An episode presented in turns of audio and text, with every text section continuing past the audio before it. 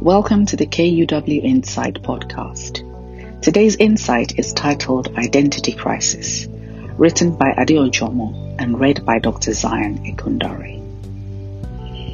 Will you describe yourself as being insecure? What areas do you feel insecure about? And what have you done to alleviate this issue? Two important questions that we need to ask ourselves on a regular basis are firstly, who am I? And secondly, where am I from?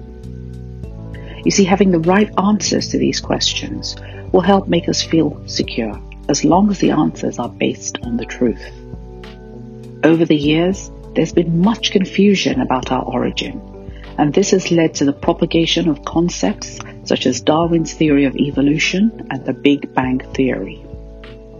We also have fraudsters who steal the identity of other people they don't really understand the implications of their actions, and they certainly don't care and show no concern about the person's history. But one day, it is inevitable that they will end up stealing the identity of someone that has a negative credit history, and by doing so, find themselves in really troubled waters. Seeking the answers to these two questions has also led people to spend lots of money researching their family trees to chase their roots.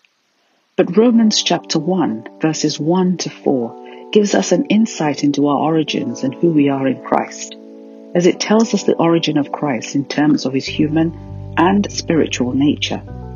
I read, Paul, a bondservant of Jesus Christ, called to be an apostle, separated to the gospel of God which he promised before through his prophets in the Holy Scriptures, concerning his Son, Jesus Christ our Lord who was born of the seed of David according to the flesh, and declared to be the Son of God with power according to the Spirit of holiness, by the resurrection of the dead.